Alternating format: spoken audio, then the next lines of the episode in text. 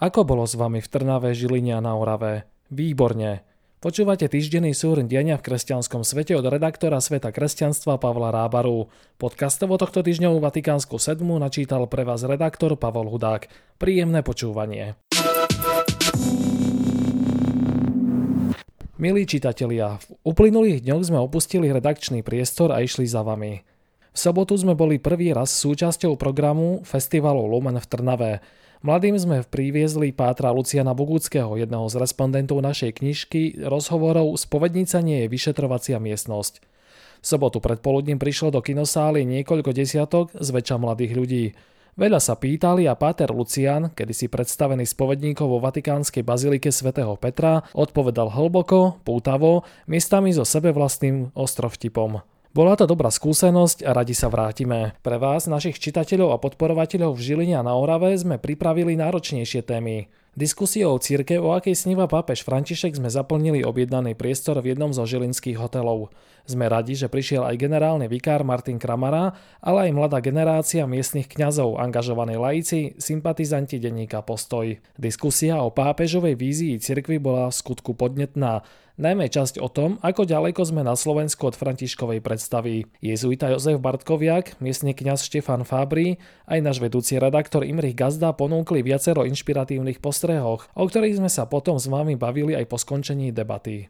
Do Trstenej na Orave sme vás pozvali na tému Komu máme veriť? Františkan Filip Andrej Čierny aj sestra Hermana Matlákova sa spolu s autorom týchto riadkov snažili odpovedať na otázky o tom, ako sa vyznať v spleti informácií, ako brať údajné zjavenia či pochybných vizionárov a podobne. Potenciálne výbušnú tému však ustali hosti aj prítomní. Potešila nás účasť viacerých oravských kňazov, rehoľníčok a mnohých lajkov, vrátane mladých. V miestnej synagóge nás bolo zhruba 70. Odnášame si viac než len dobrý dojem.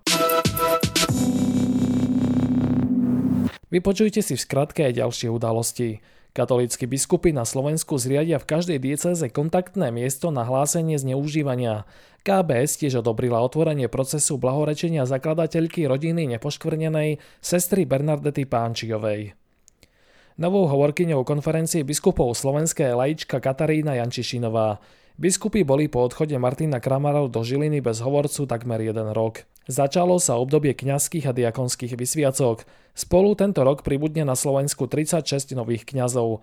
Najviac novokňazov, 7, má Spišská diecéza. Bývalého diakona Košickej arcidiecezy obžalovali zo sexuálneho zneužívania 13-ročného chlapca.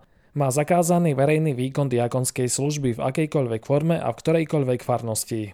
Pápeža Františka v piatok prepustili z nemocnice. Počas cesty do Vatikánu sa zastavil na modlitbu v bazilike Santa Maria Maggiore.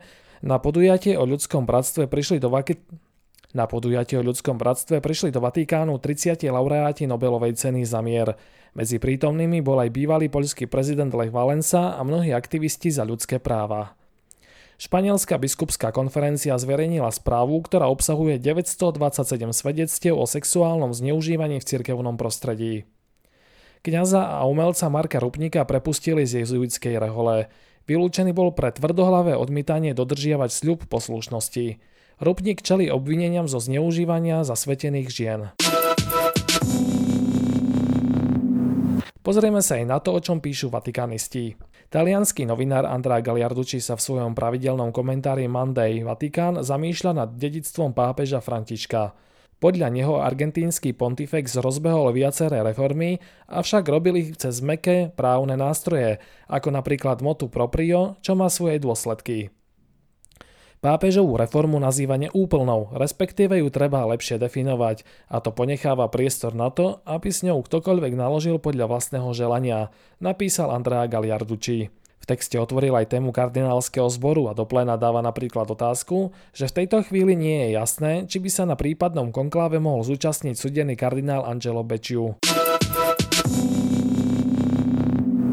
Keďže sa blíži leto, tento týždeň vám ponúkame festivalovú bodku. Tieto dni sa koná v hlavnom meste Festival kresťanskej kultúry Bratislavské Hanusové dni.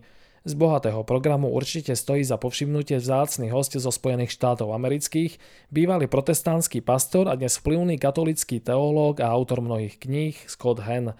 Na Slovensko prišiel aj s manželkou Kimberly piatok večer vystúpil spolu s manželmi Hanovými aj rektor Rímskej univerzity Angelikum Dominikán Tomás Joseph White.